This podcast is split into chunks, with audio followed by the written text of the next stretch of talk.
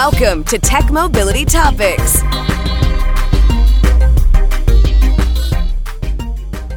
Kent Chester here in the host chair. Glad that you could join me for the episode.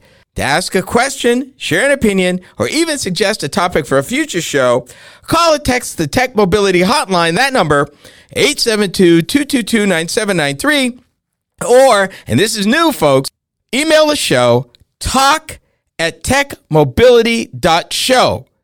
Remember now, that talk at techmobility.show, that new email address. Want to make sure that if you want to interact with us, that you get it right. From the Tech Mobility News Desk, we have talked before about a school that actually made an application to the Federal Atomic Commission for a license to develop a small modular reactor in North America. Until last couple of years, I had really thought nuclear energy in the United States was dead, like most people. I mean, if you're of a certain age, you remember what happened at Three Mile Island. If you're not quite that old, you remember what happened at Chernobyl, and you thought that that was pretty much the death knell for nuclear power. I learned I was wrong. Down through the years, Against all the odds, a number of electric utilities in the United States have managed to build and bring online nuclear reactors, with the last one coming online in Georgia these last few years. To be honest, it cost billions of dollars. It took way longer than normal. I know from where I'm from in New England originally, there was a nuclear reactor called uh, Seekonk that went into default because of all the drama involved with nuclear power, the environmental studies, safety, the problems in getting it built, design flaws, everything. And it actually bankrupted a couple of the utilities that were participating in getting the plant built. It was natural that I would expect that, oh, nuclear power is dead. Not true. What they're looking at, in case you didn't know what an SMR is, it's a small modular nuclear reactor that they say can be built for a fraction, can bring on power, again, clean power, and is safer than the large nuclear reactors that they've built over the last 50 years. This one that we're talking about, this one is a joint venture between GE Hitachi Nuclear Energy, Ontario Power Generation, SNC Lavalin, and the Aecon Group and they together signed a contract to deploy a BWRX 300 small nuclear reactor at Ontario Power's Darlington New Nuclear Project site in Clarington, Ontario. Notice it's not in the United States. The United States still does not have and is not scheduled to have a small nuclear reactor come online anytime soon. Yes, there are some utilities in the United States that are looking at it but none of them have gotten to a point to pull the trigger and actually build one. Now, I said small, and you're talking about when you're talking about something like the BWRX 300, it is in fact on the small end of typical reactors. A mid-sized reactor would be more like 500. A large reactor would be 1,000 megawatts electric.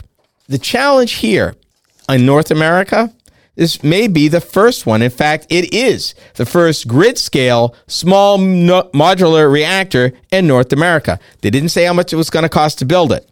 The question is why nuclear energy? Why now? We're all looking for ways to beat climate change. For all the touting and all the building that we have done with renewables such as wind and solar, hydroelectric and thermal, they have their strengths, they have their weaknesses the beauty of nuclear power when it acts right is that you have clean energy in a dependable base load that you can depend on at all times. That's the thing. The challenge is with renewables, the wind doesn't blow every day, the sun doesn't shine every day. Depending on your water levels for hydroelectric, and thermal is, well, thermal. Depends on what you get out of the ground. They're not always as reliable. I think in recent years that the energy storage piece of that, repurposing EV batteries or building outright energy storage battery systems, will give the SMRs a run for their money because it solves the problem of available power for base load in a dependable way. But they're limited. If the sun doesn't shine or the wind doesn't blow for an extended period of time, even these could be weak as opposed to, say, a small modular reactor. Again, dependable power over a period of time. They're expecting this thing to come online fourth quarter of 2028. And they go on to say the BWRX 300 is designed to reduce construction and operating costs below other nuclear power generation technologies. It uses a combination of fuel available in operating reactors and does not require high assay low enriched uranium. That's the dangerous stuff. The company also says its design is based on reactor technology already licensed and proven component. That is major because with the ups and downs of the nuclear industry, they've lost a lot of a lot of talent and a lot of knowledge. So being able to use stuff that is already, if you will, off the shelf or close to it simplifies the whole thing a lot. But don't get me wrong, it's still a risk. Again, I say there's no operating grid level nuclear reactors online in North America right now. This will be the first. American utilities are looking at it. We know there's one school that's going to build a small one, but right now nobody's pulled the trigger. If anybody gets close, believe it or not, it will be the Tennessee Valley Authority because last August they started planning and preliminary licensing for a possible development of a BR a BWRX 300 at their Clinch River site near Oak Ridge and they're talking to the folks in Canada to advance that technology. And the U.S. Nuclear Regulatory Commission and the Canadian Nuclear Safety Commission are working together to license the two projects. So there's a possibility that we may get one. Question is, can they get it built? Can they get it built on time? Can they get it built on budget? And when they finally get it online, will it do what it's designed, which is provide base load power for a growing need in the grid?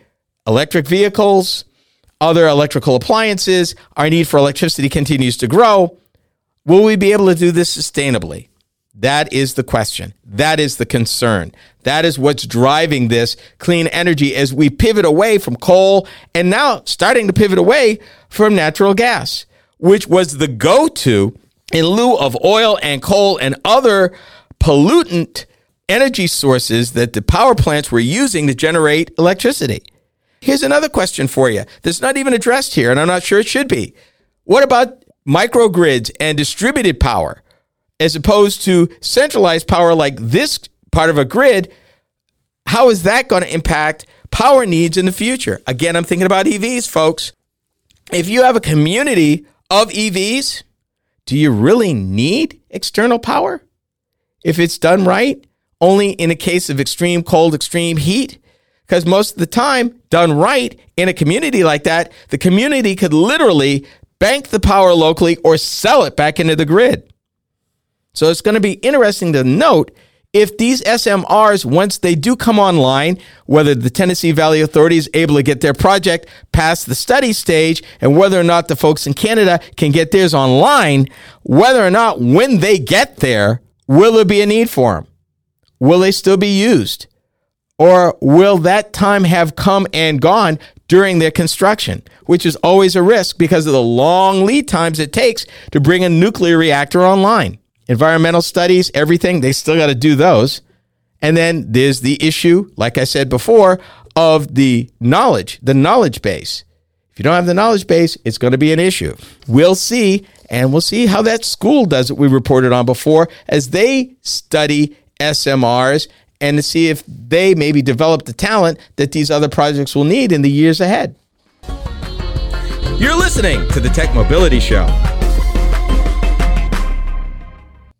Welcome to AONmeetings.com, your next video conferencing and webinar platform. Host your next virtual meeting or your paid webinar with registration and secure file sharing, break rooms classrooms, and much more. With over five levels of security to know that your data is safe and secure and 100% browser based, keep in touch with family and friends using the newest meeting platform. Go to aonmeetings.com to start your free seven day trial. That's aonmeetings.com to start your seven day free trial.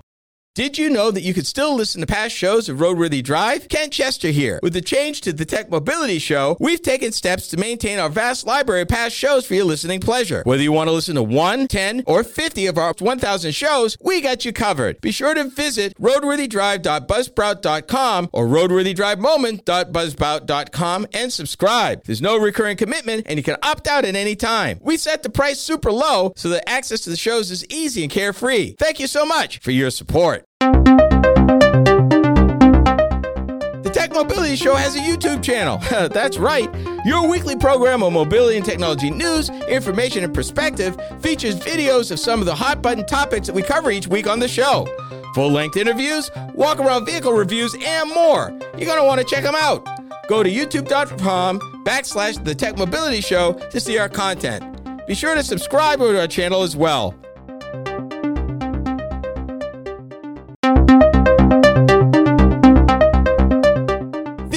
Days, everybody wants to be social, and we're no exception. Hi, I'm Ken Chester, host of the Tech Mobility Show. We get to share additional content that you won't find on the show Facebook, Instagram, Twitter, and even TikTok. Yeah, we're there. You can find us at Tech Mobility Pod on Twitter and at the Tech Mobility Show everywhere else. Check us out and be sure to follow us.